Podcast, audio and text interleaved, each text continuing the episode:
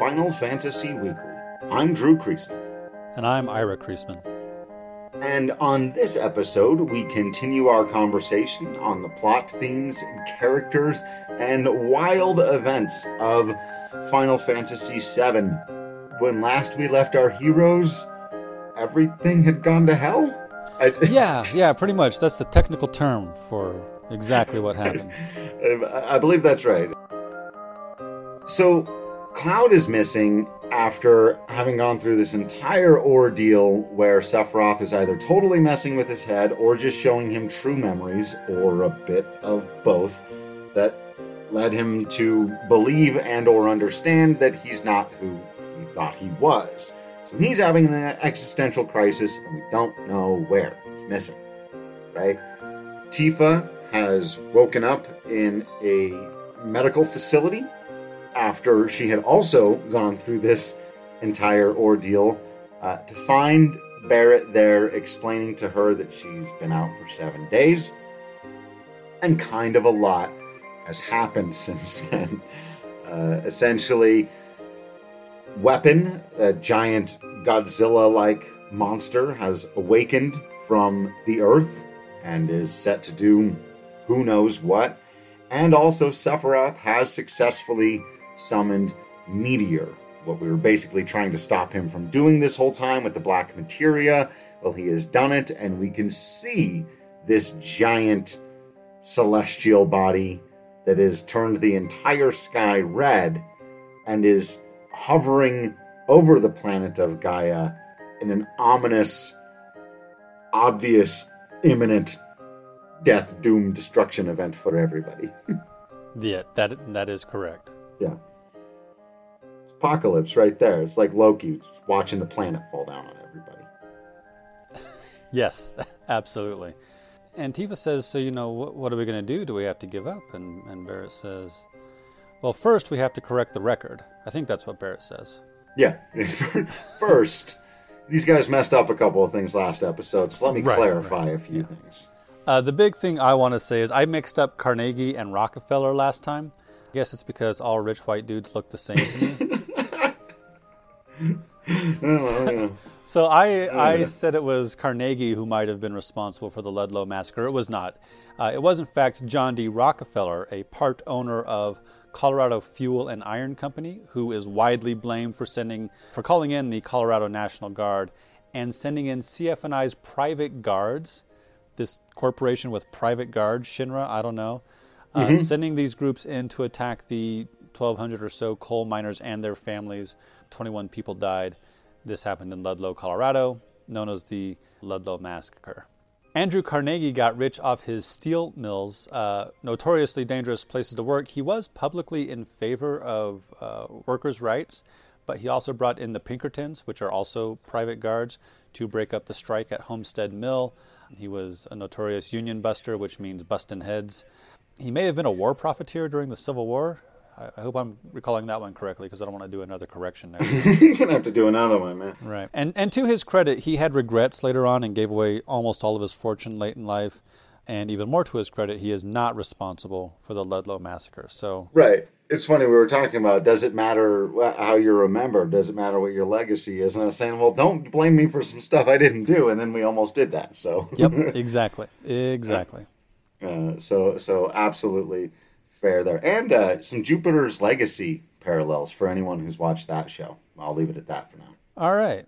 Yeah, like you said, Tifa's woken up in what appears to be a medical facility. It might also be sort of a cell. And I think I said last time they were still on the airship. They're not. They're in Junon, the place with the giant cannon. Uh, and Rufus comes in because when you own the town, you can just walk through any door you want whenever you sure. want. He says, you know, there's there's only one more important thing for you two, Barret and Tifa, to do. Heidegger comes in right after him and says, Mr. President, preparation for the public execution is complete. Yeah. They're planning on executing Barret and Tifa. Uh, so they are bound by their wrists and they're marched through Junon, through this. It's, it's not a tower in the same way Shinra Tower is, but it's several floors of corporateness and and uh, militariness, and eventually they're taken into this room that really looks like it's set up for a press conference. There's all these folding chairs, and there's a dais where, and then there's a yeah. table, and behind which would the uh, sports stars would sit. Right. And there's there's people in the crowd, most of whom appear to be Shinra people, but maybe some reporters also. One of them says, "Oh, Miss Scarlet, why a public execution in this day and age?" And Scarlet says, "With the chaos resulting from media reports, we desperately need to rally public support. It's better that we punish somebody, anybody. They'll never admit it, but everyone loves this stuff, and I have to assume that comment is off the record." Yeah, right. I know. She said I was like, whoa. Uh, yeah, there's a lot going on there that I think is really interesting. One, I think this actually, if I'm putting on my logical, okay, can I step into the shoes of Rufus Shinra? Does that make sense? Can I They're do very that? nice shoes. Very nice shoes, very expensive. This makes perfect sense from his perspective. Even if he has undergone like some kind of babyface turn here and he's maybe a little bit more on the good side because he recognizes, okay, we have to protect the world from meteor and from weapon, which does seem to be a little bit where his head's at. He also is like, well, everyone's going to be really mad that this is happening and all i can do to maybe placate the people in the meantime while we solve the problem is get rid of a couple of low level eco terrorists from back in Midgar who nobody's ever really heard from. We'll blame them and then I'll I'll fix the problem, right? It actually makes a certain amount of sense It from does. his perspective. Um, and then Scarlet has that line about how people eat this up, which is one of those things you have to keep asking yourself. And, you know, how much of our entertainment is built on looking at the misery of others. And there's always been that question of would we get back to a gladiatorial state? And, uh, you know, what's that Arnold Schwarzenegger movie? Oh, uh, the Running, Man. Yeah. Exactly. You know those kinds of things like death for entertainment, and there that's been a thing not that long ago, even in this country. And so it's like, and I should say because there's people listening to this potentially in other countries, in the United States of America, where we are, but it the worst or best, I should say, villains oftentimes have a point to make. That that really s- twist that knife. You don't want to hear him have a point to make in which he says, "Hey, man, the masses really do like this execution stuff." She's probably not one hundred percent wrong, and we've all got to ask ourselves what that's about. So Scarlet decides to kill Tifa first. I think Scarlet really doesn't like Tifa, but I'm not Yeah. sure why. There's yeah, she seems to have very clearly developed this, and I fear that in the original game it may not have gone much farther deeper than you're a woman, I'm a woman, we're occupying the same space, and so I hate you. I hope it's more uh, nuanced in the remake, as it were. But yeah, I think that's one of the things they're really trying to get across in this scene is that Scarlet has a personal hatred for Tifa for some reason that isn't made clear. So just off this, what appears to be a press conference room to me, there is a gas chamber. It's Scarlet's special gas chamber, and that is messed up. Ugh. You know how you do. Right? Yeah, yeah, yeah. Uh, so Tifa gets dragged in there and shoved into a chair and strapped down, and then Scarlet just slaps her just right across the face. Calls her a stuck-up bitch. Yeah. Oh, Uh, excuse me. I'm gonna regret that later. Tifa's strapped down, and Scarlet goes back out into the room and says the show's about to begin. But before the show can begin, there's a red alert because Weapon is approaching.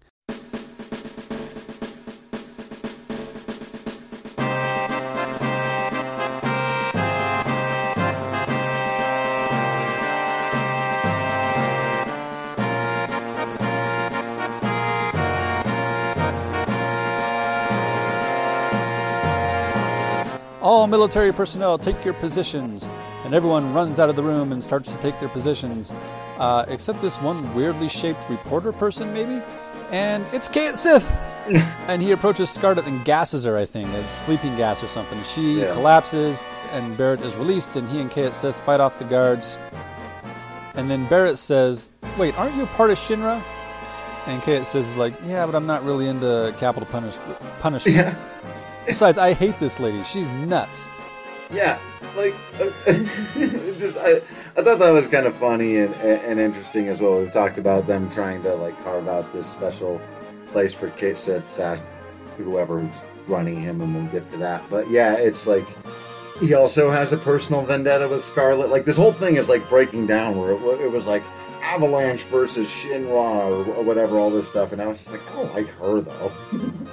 well, yeah, I mean, the the people in charge are really pretty. I mean, you were just talking about maybe Rufus has had a bit of a baby face turn, but everyone else is really pretty slimy and gross. Yeah, right. And he and Hojo were just having. He was just like calling him a second-rate doctor and all this stuff. It's yeah. like they're it's not a, they're not a cohesive bunch. Are our villains? So they try to break Tifa out, but it's not working. And Scarlet says, "You fools! I've already pushed the switch, even though she's asleep. So maybe she's just really groggy, I guess." and then we get a scene cut, and it's Heidegger who runs into that giant boardroom where Rufus stares out these windows and like the light is coming in all dramatically, and he's just standing there uh, looking cool. Contemplating in a cool way. yeah, yeah. And he flips his hair because that's right. the kind of guy he is. Yeah. And he orders Heidegger to fire the big cannon at Weapon, which is like the obvious thing to do when you're in Junon, which has this giant freaking uh, cannon. We oui, secret weapon. So Junon does this sort of transformer thing, like all these armored platings come up to cover the the windows and stuff, you know. So the armored part of the town, we don't even get to see what happens to like the, the little fishing village before uh, below the mm-hmm. the the fortress right? part of town. My guess is they don't come out well in what's about to happen. Yeah. But we get this really cool cutscene where all the you know the giant cannon is prepped and sweeps around to aim, and all these littler cannons come out, and these Shinra grunts mm-hmm. with bazookas get ready. It's reminiscent of the Star Wars Death Star preparation scene, right? Of all the mm-hmm. stuff getting ready and the guys giving the signal and people pointing around looking everything that builds up to this one big fire of the cannon. And then the cannon fires, and there's this huge explosion out at sea.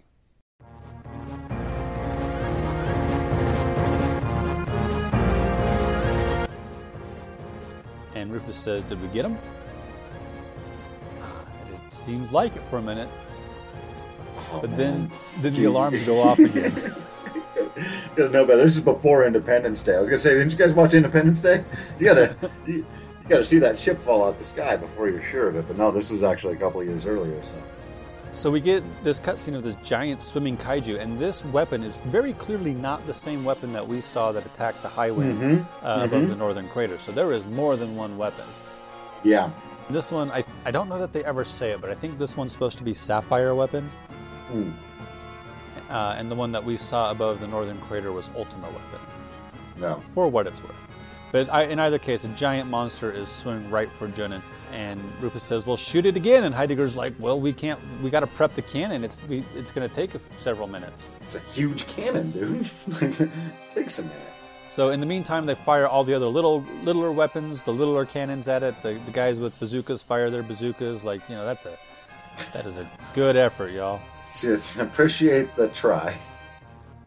It's like again, it's like those scenes. This really is a classic Godzilla scene where you know all the military are out there just firing away and it's doing nothing just nothing. like it just it's fireworks for show and so the the weapon the the big monster generates this giant wave which is why i'm pretty sure that fishing village beneath Junon is utterly destroyed by all this because mm-hmm. it sweeps up on the decks of Junon and all the the guys with their bazookas are swept away and, and fallen off into the ocean.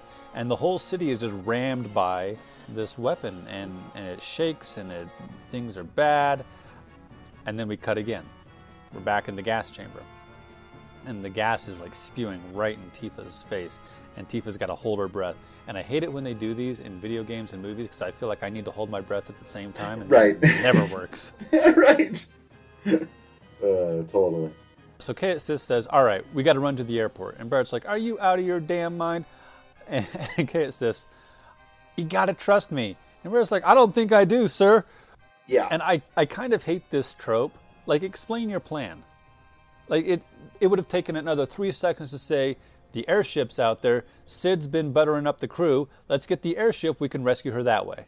Yeah, right. I, I agree. I, I, I've never liked that trope, so. Hopefully, in the remake, this is cleaner. I kind of hope that there's a lots of stuff with Cait Sith that is cleaner. The entire Cait Sith arc and introduction, and and yeah, there's a lot. Like we talked about before, there are a lot of good ideas in there.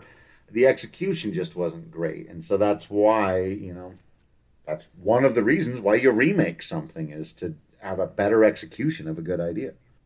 So we cut again, and now there's this news crew out on the deck, and uh, there's a, a, woman who looks uh, very familiar who's talking to a camera uh, out on the deck, reporting on the event. And as Barret and Cait Sith run by, she says, "I know you're in a hurry, but uh, could I please have a word?" And Barret's like, "You just said I'm in a hurry."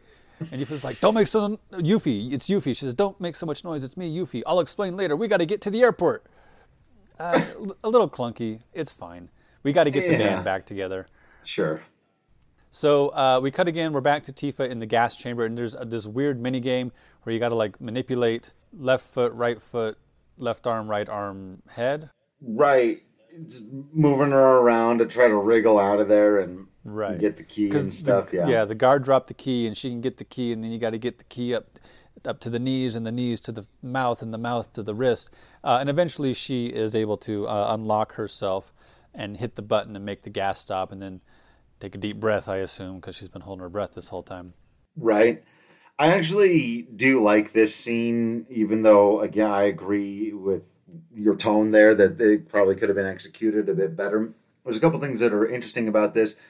First time in the game that you've controlled directly outside of battle anyone who is not Cloud, which sort of gives it this uniqueness element. We've talked about how Final Fantasy VII has been an innovator in basically the concept of there's not just one way to play a video game, right? For so long, whether it's Mega Man or Castlevania or Mario or Metroid or Zelda or the early Final Fantasy games, is like this is how you play it, this is what you do, and basically it just gets slightly more complicated on the premise that you started with: run right, jump on stuff's heads. You know, nothing wrong with that. But uh, Final Fantasy VII is where, where they really start blowing up. Now you're riding a motorcycle. Now you're going down a mountain in a snowmobile, and all of these things have different mechanics. And they just put this random thing in here. Well, got to try to get out of there, and it adds to that anxiety. Where you're right, you, you feel like I'm holding my breath along with Tifa. So we cut back to outside, and the weapon charges up its breath weapon, it, its mouth beam, and fires at Junon and, and gouges this giant gash through the town fortress. Fortunately, part of that is the ceiling in Tifa's gas chamber. So she's able to climb out and climb down the tower essentially and out onto the giant gun. A very helpful giant monster. Yeah, thank you, uh, Sapphire Weapon. That's fantastic. Appreciate you. So she she's just trying to escape, right? So she but she's also being pursued by Scarlet, so she sort of runs out onto the barrel of the gun, which, by the way, is called Sister Ray. Its name is is right there in giant letters. Okay, fine. Yeah. So she gets out onto the, the barrel of this giant gun, uh, and there's nowhere else to go. So she turns to confront Scarlet, and then they're gonna they're gonna have a fight. But Scarlet slaps her, and then Tifa slaps her back, and then there's a slap fight for some reason. There's this slap fight mini game that I don't understand. Yeah, okay. Okay, this is where we have to ask ourselves the really deep existential questions, Ira. Not that's not what do you want your legacy to be long after you're gone, but that is is this A hilarious, B kind of offensive, C awesome, D uh-huh. WTF yeah. I mean, I it's it's funny because this is one of those famous things from this game that isn't necessarily you know, it's not famous like the Aerith death scene or like, you know, the opening with Midgar or, or the ending or some of these other things. But why does this happen? And is the slap fight? Tifa's a remarkable fighter. And yeah. Scarlet is like a general or general adjacent. Mm-hmm. And that they're yeah. just slapping each other in the face because they're both girls. Yeah, I don't like it. I, I think there might be ways to justify it or make it interesting, but I I don't know. It it feels if it's not offensive, then it feels non sequitur silly. And I know Final Fantasy VII has, and Final Fantasy in general, has plenty of non sequitur silliness, but this one because it borders so closely to potentially being because they're girls, so they slap each other. When it could have been, hey, we're on this, we're basically on a on a 2D plane. We could have had a, a Street Fighter fight here, right? We could have right. gone t- full 2D fighting game for a moment if we wanted to have a little mini game. Right. And instead, we did this. I don't like it. yeah, I I don't either. I do understand why there's some people that find a bit of like old school charm to it. At the end of the day, while I don't think it's great, I don't know that it's like we've talked about some of the things in Final Fantasy that can be a little bit harmful in terms of their stereotypes or lack of representation here or there, or, or maybe awkward representation, as we talked about with Red 13. Here, I don't know why people like it so much on the internet. A lot of like it's so funny and fun and quirky and weird, and I and I get all that. I guess there's a certain charm to it. I can't imagine in the remake they're gonna have the two of them just slap each other in the face over and over again until it's done. Like that's not. yeah, I would I would be surprised if that's what happens. Like I I can absolutely see Scarlet slapping Tifa uh, even after Tifa's been strapped into the gas chamber because that's sure awful and disrespectful horrifying. slap yeah. across the face in a moment when you're down. Yeah, but a slap fight. Yeah, really. Tifa can like bicycle kick people into oblivion. Right. right. So no matter who wins the slap fight, Tifa runs to the end of the cannon, and uh, just as the high wind raises up and, and the, the heroic music swells, uh, and Barret throws a rope over the, the side of the this airship, and Tifa runs and jumps, and she grabs onto it, and it's a good thing she's wearing gloves because man, the rope burn. Right. And she she grabs the rope and she climbs up, and and Barret helps her up, and they get away, and you know now hey, we have the airship, and the airship crew is in on it. You go in and you're talking to some of the crew, and one of them explains that, yeah, you know, Heidegger was a real dick. And and we, yeah, we what we wanted was to work on the Highwind. We didn't want to be fascist. We wanted to work on the airship, the greatest mm-hmm. airship ever. Mm-hmm. You know, engineered by and, and piloted by the great Cid Highwind. That's what we wanted. And so when you know when Cid came by and he was just as warm-hearted as I'd always heard, and I'm mm-hmm.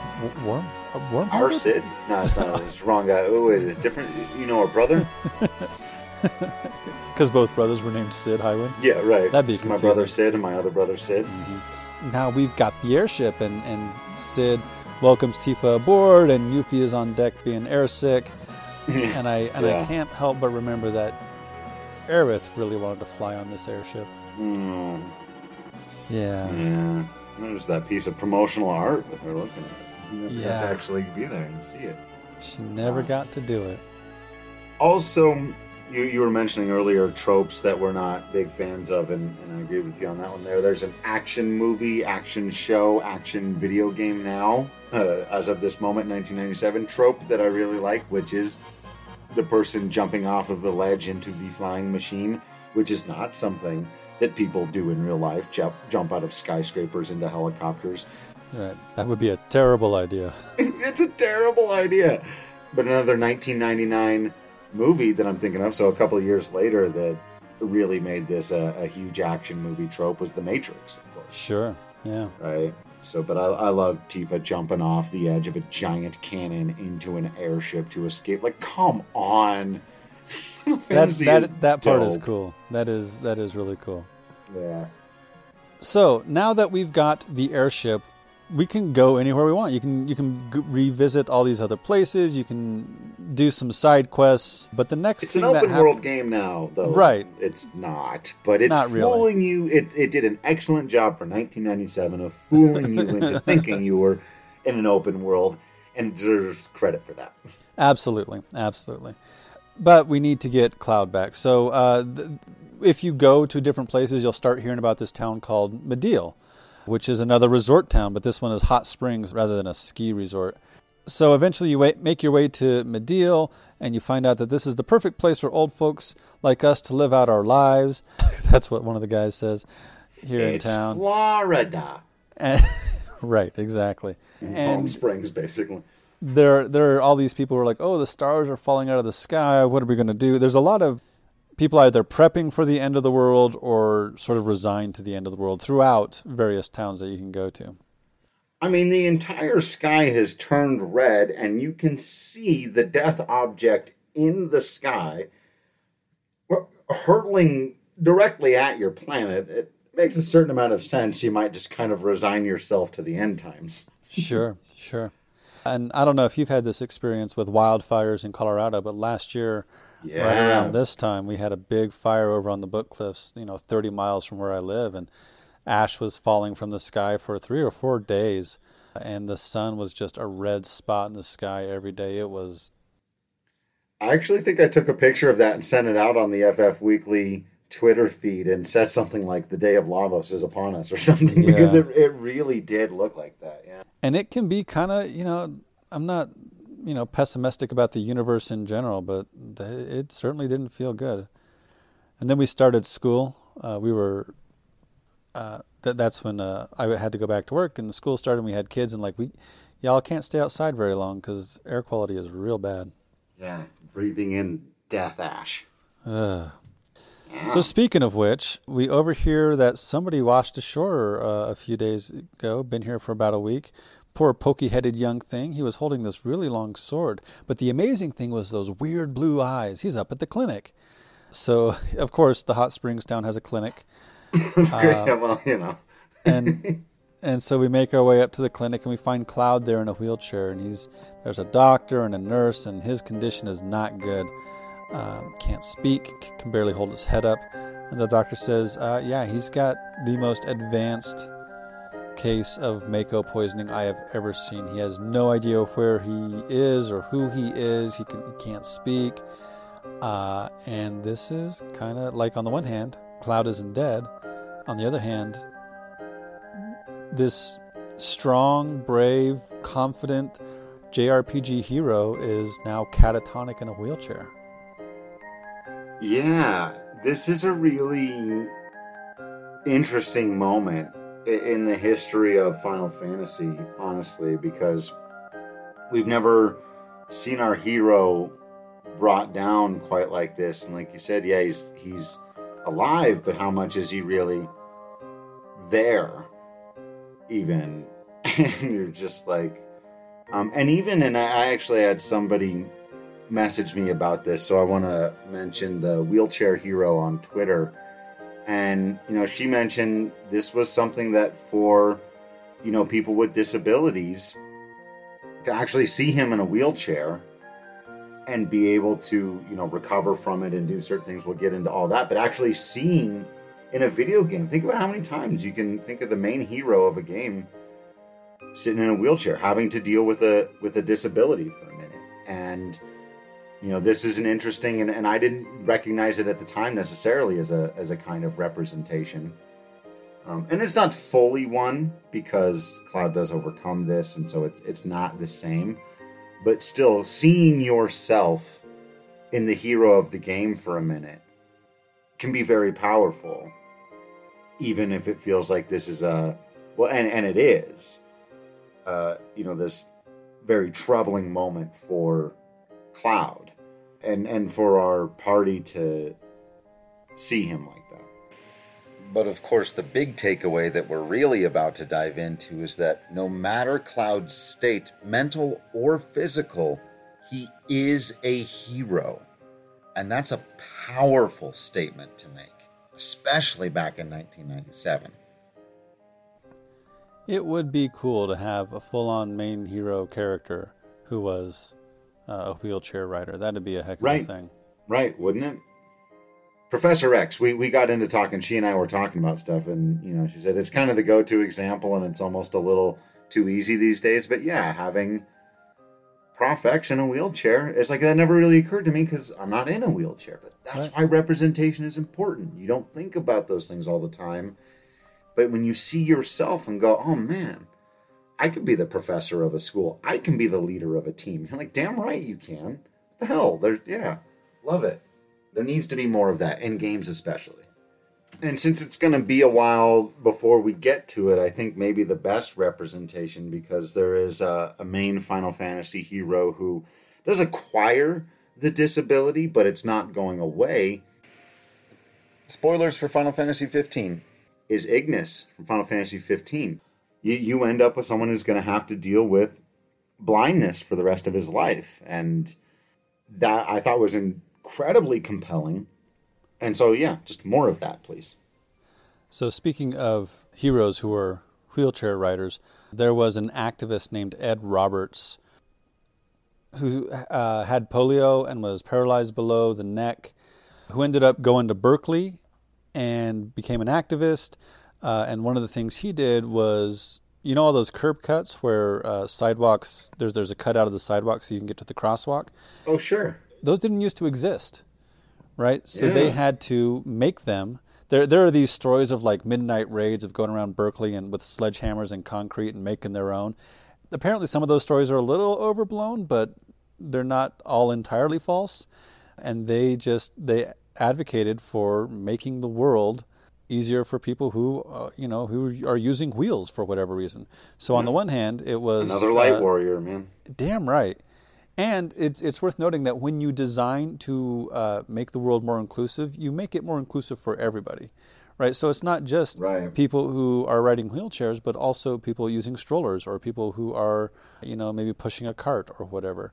So yeah, that is we've we've gotten off on a tangent, but it's important sometimes to to recognize those things. Yeah. Also, for some reason, Cloud is talking about Xenogears and stuff. Yeah, yeah, we're gonna. so, so Tifa decides to stay behind with Cloud, right? She's like, I can't, I can't leave him at this point. But and and then you can go around and do things, and one of the things you can do is come back and talk to Tifa and Cloud, and Cloud will do some. He'll, he'll say, he'll, he'll start babbling. He'll say, "What number? What number am I?" A billion mirror fragments, small light taken, angels, singing voices, Zeno gears. yeah. Also, the million fragment sounds like some Kingdom Hearts shit. Like mm-hmm. that is Ain't, some, uh, yeah. Yeah, angels, singing voices. Mm. Yeah. Yeah. We know this is when Cloud slips into Final Fantasy Tactics land, but it could also be that he's in Chrono Trigger, a bowling ball dreaming he's a plate of sashimi. Yeah. So so Aerith has died and Cloud is catatonic and Tifa is staying with Cloud. So we're down three members. So we get back to the Highwind. We're trying to figure out what to do. And Cait Sith says he says uh, that Heidegger and Scarlet are up to something but he refers to Heidegger as Gyahaha and Scarlet as Kyahaha. I, those are their laughs. I, I, it's funny that that had happened because, like, right before reading that, I had noticed that. And I hadn't really for the rest of the game leading up to this point, but she had been laughing more often, and I had noticed her K at the beginning of the Kyahaha, and that he always had his Gyahaha. What an interesting way to try to I, I don't think Cait Sith has a lot of respect for the upper brass of Shinra.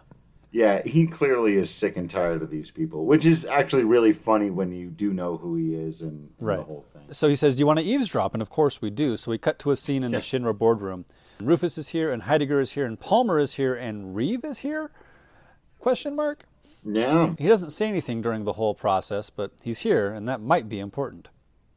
Yeah. So Rufus breaks it down for us. We got two issues. One, we got to destroy Meteor, and two, we got to remove the barrier around the northern crater and defeat Sephiroth. Any ideas? And Heidegger, Heidegger says, well, the first problem is already solved. Meteor will soon be smashed to bits. The plan is already in motion. We're gonna we're collecting huge materia from each region.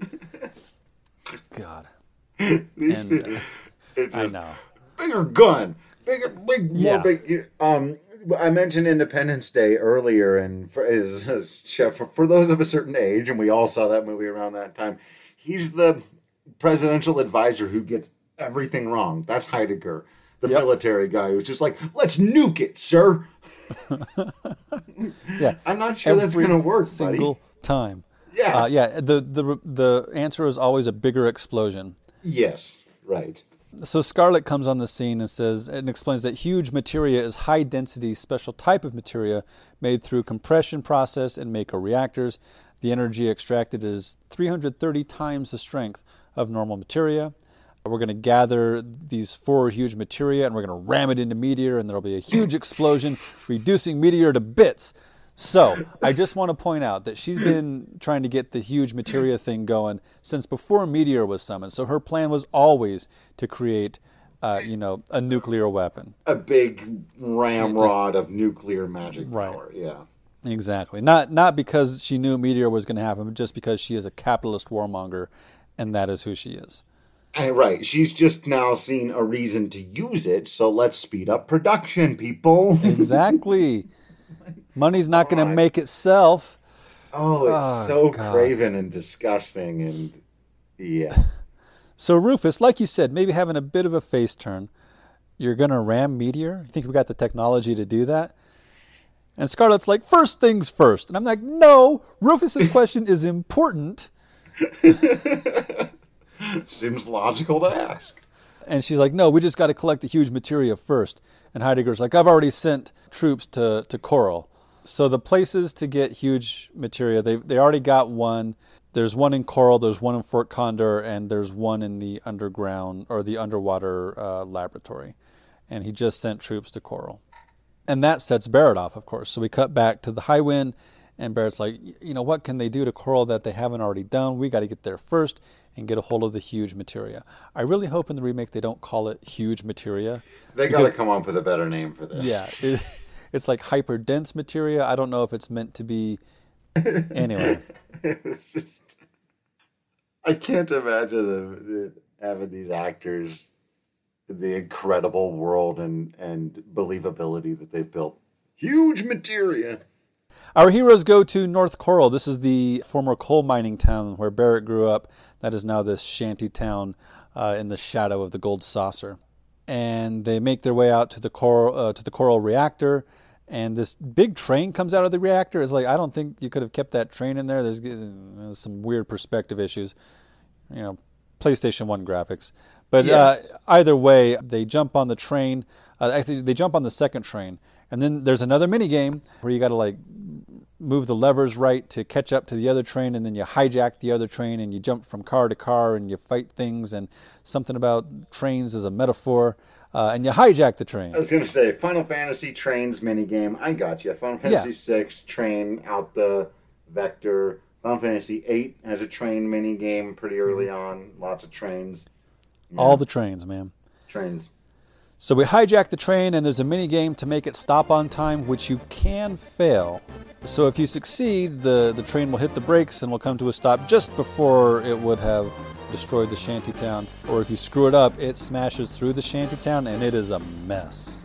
Yeah, and then that's how the Final Fantasy VII story ends, right? and the meteor strikes Gaia, and everyone dies even even if you mess it up, you can get the huge materia. You just got to pay like fifty thousand gil to get it. Oh. Yeah. So then next we go to Fort Condor. You got to play that mini game again. There's the giant bird now. The giant condor is not just the egg is up there, but the giant condor is also up there. And our, you know, we're here to protect the condor. So uh, we play the mini game. You fight off Shinra. You protect the condor long enough for the egg to hatch, and a giant light of fire comes out of the egg, and the condor falls from its perch and presumably dies. And then a condor chick hatches from the egg, and then you get the phoenix materia, which would suggest that the condors are perhaps, in fact, phoenixes. Yeah. oh man, Final Fantasy, the only place where you go from this like really serious, all this stuff that was just happening and pending end of the world. But before we can wake our friend out of this very serious coma and defeat the giant monster and the impending meteor crash into the planet, we gotta do this thing with the condors and play this weird little mini game. We'll wake the thing, get this new piece of magic sight with the magic bird. So, with two pieces of huge materia in our regular sized hands, we go back to Mideel because we want to check on Cloud and Tifa and see how they're doing and, and we get to the clinic, and there's a, a sudden earthquake. Like, what? Why is there an earthquake? And Cloud says, They're coming. he goes straight horror movie on us. Yeah. And he's suddenly the little girl from Poltergeist. Yeah. And there's there's an earthquake, and we, we go out uh, of the clinic and we see, oh my God, the life stream is bubbling up through the earth right here in Mideel. Why is that? And then oh shoot, there's one of the weapons soaring around, soaring around the skies up above, and this is this is definitely the one that broke out of the northern crater when Sephiroth was given the black materia. So this is the Ultima weapon as opposed to the I, again I think the Sapphire weapon that attacked Junon, and it drops down into Mideel, and we fight it, and we beat it, but it flies off after a bit, and for a moment, and we just played this trick for a moment, it looks like everything's fine, but then there's another earthquake yeah. And and everyone runs away, and Tifa grabs the wheelchair, and she's going to wheel Cloud out of here, and she's going down the path, and then no, there's just this giant sinkhole, and the two of them tumble down into the life stream. And as we all know, that is not good. Not where you want to be. Right. Well, maybe. Well, we're we're about to find out how maybe the life stream isn't all that bad. I mean, there's Mako poisoning, right? But that's right. Different. This is the life stream. Yeah.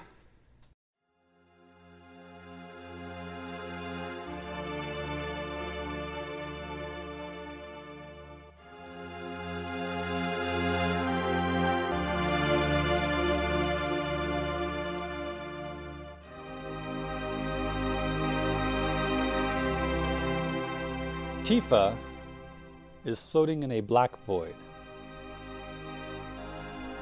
and she starts to talk. And she says, Cloud, where are you? And then maybe she's hearing voices because she says, Who is that? I can't. Wait a minute.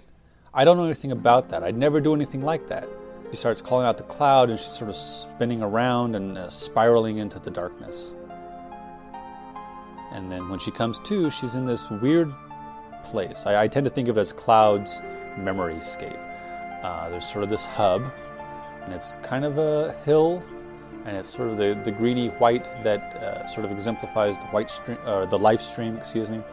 And then there's these three branching areas, and there's three clouds sitting nearby, all faintly translucent, and then there's one that's really translucent way in the foreground.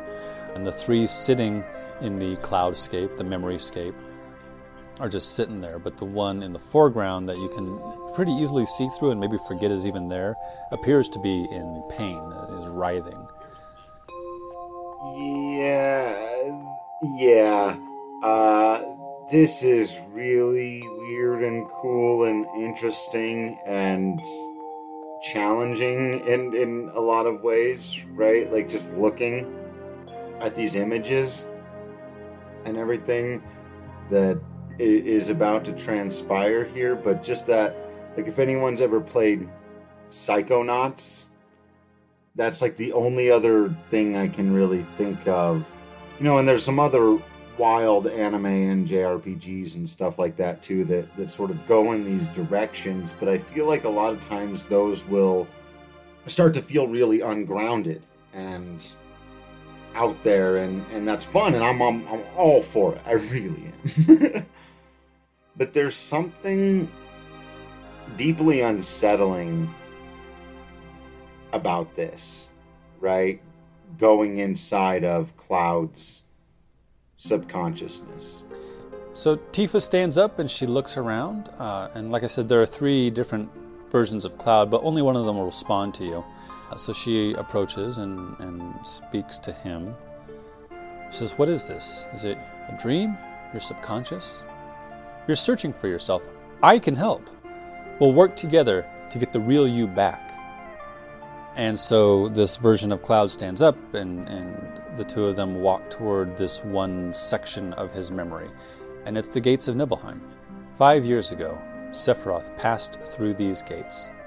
And that's how it all started. I was to say, we've been here before.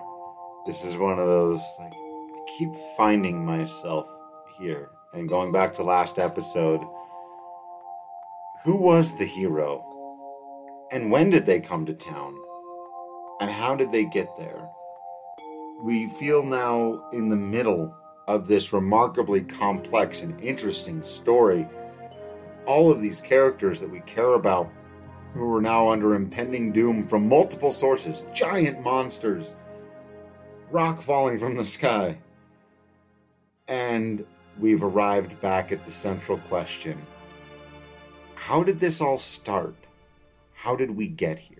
So I was, I was about to say this is our third and final telling of the Nibelheim incident, but that's not really true. It's like true for the game. Except, yeah, right. It's the final in-game telling, right? Right. right. yeah. So for yeah. now, we're about to find out how it really happened. So we start with the gates of Nibelheim. Tifa says, "Let's go have a look. I know it's not going to be easy, but I'm here for you." And they go into the memory and Tifa looks around and she says, "Yeah, this is Nibelheim. This is the Nibelheim I remember. There's Pop's Inn. Uh, you know, here's here's the only truck in town." She says, "It's been here all our lives. It's like they somebody parked a truck here, and it's the only vehicle in town, and it's been there since they were kids." That's uh, sure. you know what? There's a comment there about the haves and the have-nots. Yeah. Yeah. So she says, "This is my Nibelheim. Uh, it's the same one you remember, right? That's why it's our Nibelheim." And then she says, Five years ago, two men from Soldier came, Sephiroth and a young, vibrant soldier. Can you tell me what happened? And it's just what we've seen before. Sephiroth comes into Nibelheim, he turns around, he addresses Cloud, he says, How does it feel? It's your first time back in your hometown. I wouldn't know, I've never had a hometown. That whole thing again. But Tifa interrupts and she says, Five years ago, I saw the real Sephiroth for the first time. I remember a foreboding about him. And then Cloud, in his usual, you know, Cloud soldier first class clothes, walks up with a couple of grunts. And the subconscious Cloud, the, you know, the one that's accompanying Tifa in this memory, turns and walks into this memory of Cloud, and Tifa says, No, no, no. This is not right. I've been hiding it. Afraid that if I told you something terrible might happen, but I'm not going to hide it anymore. And the screen blinks, and everyone else goes away but her and Cloud, and she says, You weren't here. Cloud did not come home to Nibelheim five years ago. I waited, but you never came. And so the memory restarts. Sephiroth approaches, and then it's the black haired dude with those grunts. And yeah. then it fades out, and then we, we go back to the memory escape. It's pretty. I'm pretty sure it's meant to be Cloud talking, but it's sort of disembodied. It doesn't have his name in front of the, the speech which I think is meant to imply like he's still figuring out who he is, right? Where he came from, how he came to town.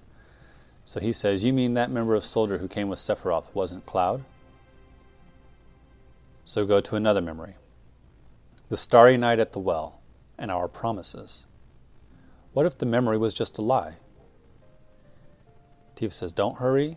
Don't answer too quickly. Just keep checking all those small emotions and it'll come back little by little. The heavens were filled with stars. So we're back at the well, and it's it is it really is a beautiful scene, even by PlayStation One standards. It's just yeah. gorgeous, man. Yeah. We've got adult Cloud and adult Tifa standing at the well, and the child versions sort of fade in, and we get this scene again. Uh, they don't play the dialogue, but it's just the two of them there. And Tifa says, "Oh, you were so small then, and cute." And then she says, "Sephiroth said, that Cloud made up his memories by listening to my stories. Did you imagine this sky? No, no, you remembered it. The stars were beautiful. That's why I kept thinking you were the real Cloud, because you described this event.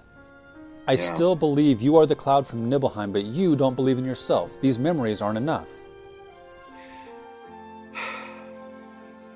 When she says you don't believe in yourself, again, like, what does speculative fiction do for us? It takes a thing we've all felt in our real lives it's maybe a bit more mundane than this where someone isn't literally inside of our subconscious telling us that even if we're not quite as cool and amazing and awesome as we thought we were there's still a reason to believe in yourself like that is so remarkably powerful to say to somebody in, in this moment. And so we talked about it last episode, but this is now the ultimate role of of Tifa in this part of the story is to kind of rescue Cloud from his own self doubt and, and crisis of confidence that is very legitimately brought upon by very legitimately not knowing who he is.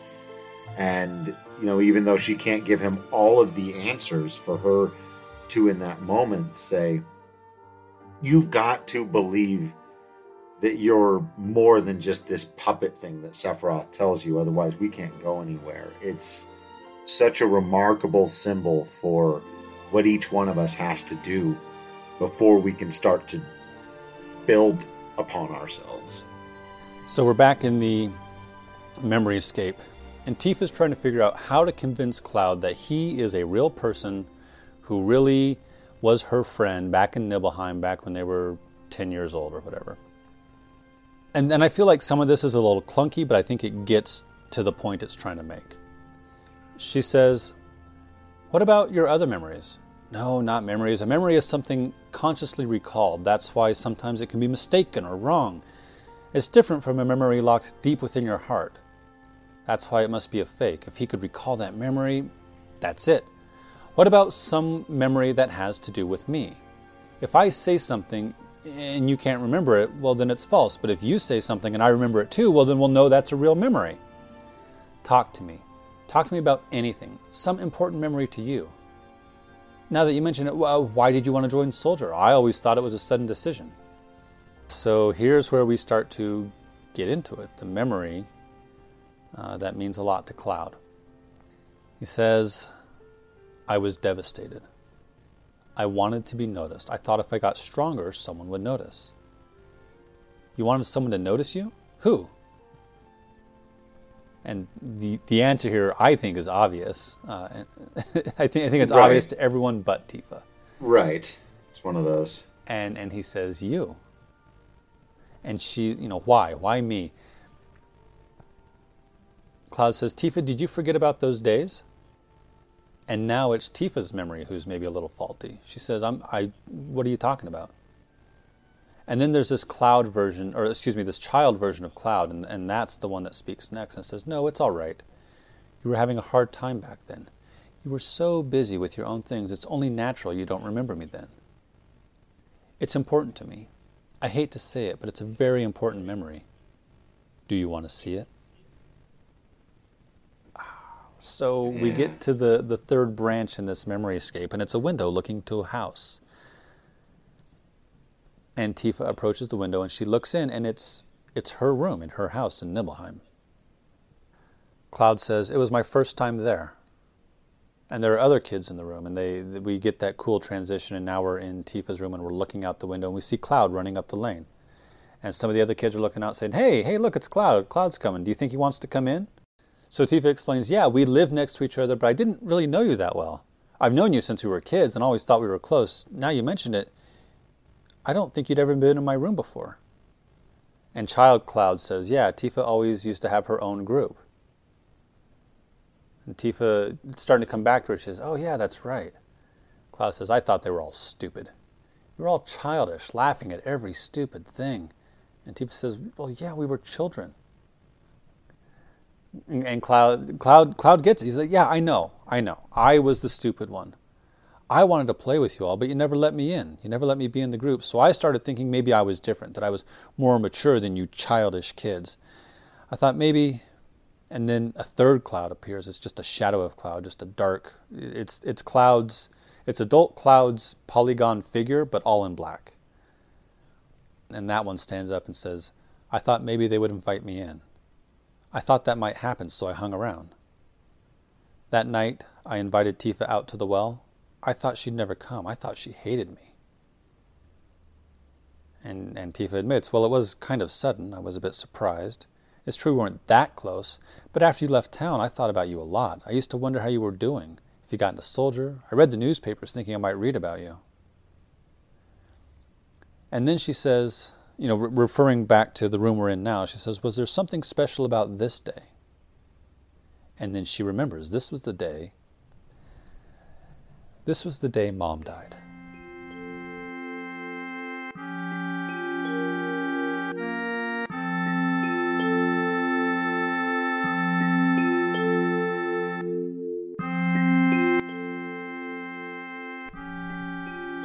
So we switch scenes to the Nibelheim mountain. And Tifa and her friends are there, and Cloud's not there yet. And she says, I wonder if there's anything beyond that mountain. And the kids are like, No, no, Mount Nibel is scary. Lots of people have died there. No one makes it through this mountain range alive. Tifa says, Well, how about those who have died? You think mom passed through these mountains? I'm going. Uh, and she starts going up the trail to Mount Nibel, and, and I think there's three other kids, and two of them follow, and one of them doesn't. One of them's running back as Cloud comes running up. Uh, and he hurries after them to, to go with Tifa because he wants to be with the group, right? He wants to be part of this group. And they, they go up. We've, we've gone up this path before when we were with Sephiroth in that memory, going up to the reactor. Uh, and you get to that swinging bridge, right? And two of the kids, the, the other two kids are like, nope, not doing that. But Tifa just goes and Cloud follows. And then it fades out and Cloud explains Tifa missed her step. I ran to her, but I didn't make it in time. We both fell off the cliff. I only scarred my knees, but. And so I'm reminded, of course, of when this happens, uh, when, you know, in the memory when Tifa's in her cowboy hat. Yeah. And, and, and he catches her, right? Yeah. And then I'm reminded of every single time in the remake when Yeah. someone's about to fall and, and somebody else grabs him by the wrist. Or, or when Dyne falls, right, and Barret grabs him by the wrist. It's Right. that recurring metaphor of when you fall. Yeah, I'll be there to catch you. And there's also this recurring motif of the scraped knees. He had this memory when he first fell through the church and was unconscious, lying in Aerith's church. And we got this line of dialogue that had absolutely no context at the time. He said, Back then, I only had scraped knees. Like, what are you talking about? That this fall, that at the time was through the, the plates, right, right, from from the top of Midgar down into the slums and through the church, struck a chord with him in this memory of when he was a child and he and Tifa both fell from a ladder. You know, and yeah, as we're you know going to learn here, this sort of guilt, the and not that Tifa died. Obviously, we know she's she's still uh, alive, but the survivor's guilt that can come when you feel like you're supposed to help and or protect, or you were trying to help and or protect somebody, and they end up much worse off than you do. So they are eventually found. A couple of adults ri- uh, arrive. One of them picks up Tifa, who's unconscious. The other one blames Cloud. Cloud, why did you bring Tifa to this place? What the hell's the matter with you? What if she dies? And they carry Tifa out, but Cloud's got to walk on his own. Yeah. And he explains that Tifa was in a coma for seven days. If only I could have saved her. I was so angry at my own weakness. I thought Tifa blamed me. I got out of control. I'd get into fights with anybody. It was the first time I heard about Sephiroth. I thought if I were strong like Sephiroth, then. And, and we fade out of the memory and back into the uh, memory escape. And he says, if I could have gotten stronger, then even Tifa would notice me. And Tifa says, I'm sorry. If, uh, if I had remembered, we could have done something sooner. And Cloud's like, no, no, this isn't your fault. Yeah. But then Tifa has a revelation. She says, "Oh, I remember when we were, you know, when we were both uh, eight years old. This is it. This is the memory. Okay, you weren't created five years ago in some lab by some creepy, slimy, greasy scientist. Now that we've you know, we're getting Right. our emotional baggage out of the way, remember we were doing this to prove that you're a real boy. That's you're a right. real boy. yeah, we've." And she says, "We've almost found the real you. Let's go back to Nibelheim." All right, we're going to replay the Nibelheim incident one more time, and we're going to figure this out. So, they run back into the Nibelheim memory. They stop and they look around, sort of memory Nibelheim, and Tifa says, Where are we going? And Cloud says, Ah, the Mako reactor, five years ago. So we're back in the reactor, and it's that creepy room with all the pods and the stairs and the, the sign over the door that says Genova in really dramatic script. And Sephiroth has his giant sword, and he turns it against like a 14 year old Tifa and slashes her across the chest. And in slow motion, she falls down the stairs, just like we saw before. And this is where Cloud's supposed to show up with his Buster Sword, but of course it's not him, it's the black haired dude. And Tifa says, Hey, it's Cloud. And Cloud says, No, it's. It's Zack. And we know Zack. Or we know of Zack. We know a Zack. Uh, But this. now we've heard this name again. yeah. th- this is Aerith's Zack. So clever. So, like, you could have maybe put it together if you were a remarkable sleuth back in the day and you were trying to find it, but that it just makes you just like, oh, oh, Zack. Aerith's old boyfriend that she had mentioned, and we had met his parents, and it just seemed like this person had been out there, and now we know. Of course, now Zack has his own game and is a very popular character in the history of Final Fantasy. We don't get a ton of him in OGFF7, but this moment, and he goes, That's Zack. That, ooh. And, and we're about to find out that Zack is a good dude. So, so Tifa is like, yes, okay, you remembered. And, and so we watch Zack pursue Sephiroth up, in, up into the Jenova room. And Tifa says, oh, it was Zack who came to Nibelheim with Sephiroth, not Cloud. And then Zack is flung out of the Jenova room. And Tifa's like, wait a minute.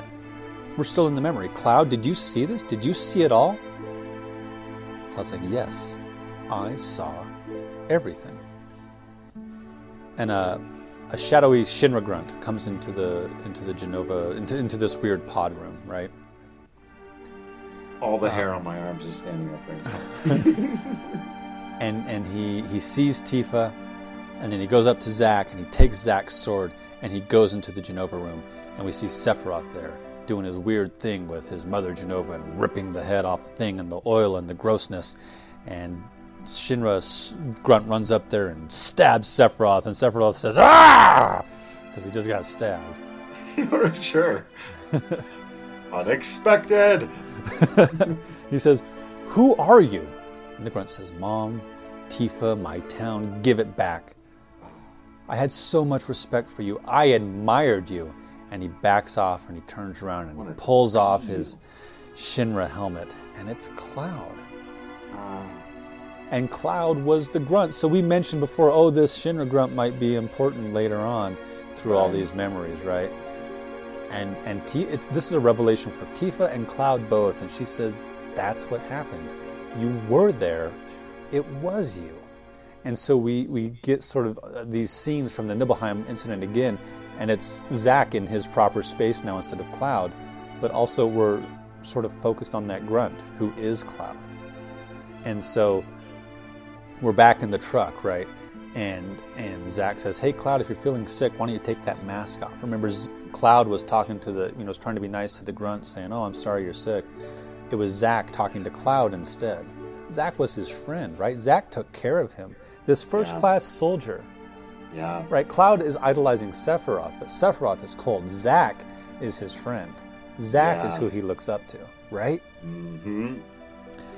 And, and so we get Cloud's memories. He's like, yeah, I, this is me. I never made it as a soldier. I was embarrassed. I didn't want to see anybody. He could have gone into town with his helmet off, but no, he kept he keeps that helmet on. Kept his helmet on. Right. He he's embarrassed.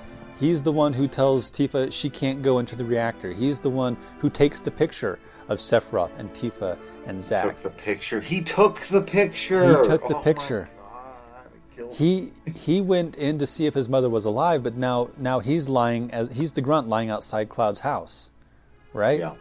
He's there for all of it. He was the grunt keeping an eye on Sephiroth when Sephiroth is having his mental break in Shinra Manor. Yeah. It this really I said it enough last episode. It's, it's so brilliant. It's so it's really for good. all of the you know we talked about Cait Sith and how haphazardly that is done, and certain things in Final Fantasy that do just kind of show up out of nowhere. But why is this stuff so beloved? Why does it get so deep into us? Because in moments like this where you just go, oh, he was right there in front of our faces the whole time. They have now told this story three times, and this third telling makes perfect sense, as strange as it is. And you're like, oh, it, it's so clever, so brilliant, and so powerfully done. It's not just done to be like, ooh, look how clever we are at telling stories, and look how we can weave these things together and lie to you twice and then tell you the truth. It's all about self discovery so that we, the player, can feel what Cloud is feeling, so that all of us together Antifa, have this, oh my God, I get it. And you are a real boy and you do matter and you are important and you were there. Yeah, that's the that's the line for me. When Tifa says, "You came. You kept your promise. You came when I was in trouble." and and it's it's really great. And he apologizes. He says, "I'm sorry I didn't get here sooner." He says, "No, Cloud, it's all right." You came, man. Uh, yep. So so that's the big emotional hit, and now we're about to get the badass hit. Yeah. Because so Cloud sort of carries Tifa off to the side to get her out of out of danger, and Sephiroth comes out of the Jenova room holding Jenova's head and his sword and limping, injured by this grunt, and, right. and he he limps out of the room, and then Cloud's or and then Zack says, "Cloud, Cloud, kill Sephiroth," and he gives Cloud his sword, right? Because oh, okay. Zack can't do it, so he so Sephiroth is leaving and Cloud pursues him. And he, and he calls him out, right? I, I might have just like slashed him in the back or something. No. Yeah. Calls him out. Sephiroth turns around and impales him. He says, Don't push it. And he, one handed, right, wielding this ludicrously long sword, lifts Cloud up off the floor. and then Cloud. Yeah. So, so this how exactly this next part happens depends on whether or not you're watching this scene or you're watching Which version. Last yeah. Order, is it? Yeah. Okay. Cloud grabs hold of the sword blade, Sephiroth's Masamune, the longest sword, uh, you know, in the multiverse, and yeah. and he reverses the leverage basically, and now he's on the floor, and he lifts Sephiroth off his feet, and Sephiroth is like, "I'm sorry, what now?" Then, what is happening? And then flings Sephiroth off to the side, slams him into the wall. The sword comes out of Cloud, uh, and it all falls down into the uh, into the I guess the the life stream below, or the, certainly the Mako, the liquid Mako in the bottom of the yeah. reactor. Uh, dude, and, dude. And so, dude. did he kill Sephiroth when Sephiroth well, died five years ago? Is that what this is?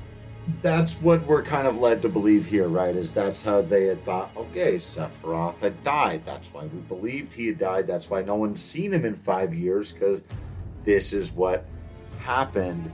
And dude, yeah. tell me that wasn't one of the coolest things you'd ever seen in your life in It was so cool. Yeah. Oh man. When he just like, I am impaled, but I am going to lift you from the other end of the sword. I just uh, every time I see in every iteration in, in everything that it's been done in, it, it never ceases to give me goosebumps that moment when Cloud just says, No, I don't bow to you. I do not die right here, right now, just because I'm supposed to, just because you're ultimately powerful and I am the grunt, just because you are the arm of super capitalist fascism, which isn't even what you're doing right now, but it's what you've been. And I'm just some guy from a farm town who never made it as a soldier. Like, no, you hurt my mom, you hurt my friend, and I do not concede. And it's just powerful. And I, I, I, every single one of us in 1997 stood up and yelled, "Yeah!" just yes, absolutely. Yeah. So I would like to take a moment here to just put it all, just like to lay out the timeline as best we know what happened. So when these two were eight years old or so, they weren't the best of friends. I think T- Tifa remembers them being better friends than Cloud does. But Cloud really wanted to be part of the group. Right. And and so he tried at first he tried to say, "Oh, it doesn't matter. I'm more mature than them." But then he kept hanging around and then he, you know, he thought that would be his ticket into being invited, and it kind of worked. But the moment where, the, the day where he was really accepted as part of the group was her lowest day, the day her mom died. Uh, and he came in to be, you know, he came in to be a friend. And then she decided, you know, her mom just dies, she's not doing well, she's going to be reckless. And Cloud goes with the group because he wants to be part of the group, he wants to be Tifa's friend and then they fall. And Tifa doesn't remember this part very well because she fell and was in a coma for seven days, but Cloud right. absolutely remembers. So we're good so far. They basically remember their childhoods a little bit differently, right? Yeah. So Cloud wants to be strong now. He feels guilty, so he decides he's going to be a soldier. And they have the promise at the well. He says, I'm going to go do this. And she says, When you're a famous soldier, you'll come back and help me, right? Five years later, the Nibelheim incident. They come back to Nibelheim. It's Sephiroth, it is Zack, and it's a couple of Shinra grunts. Tifa was really hoping Cloud would be there. She's been thinking about him. She's been reading. She's been reading the newspaper, trying to see if he's been a soldier. But he doesn't show up because he's got his helmet on. They uh, Sephiroth goes uh, into Shinra Manor. He has his mental break. They go to the reactor. They find Jenova. Zack and Sephiroth fight. Zack loses.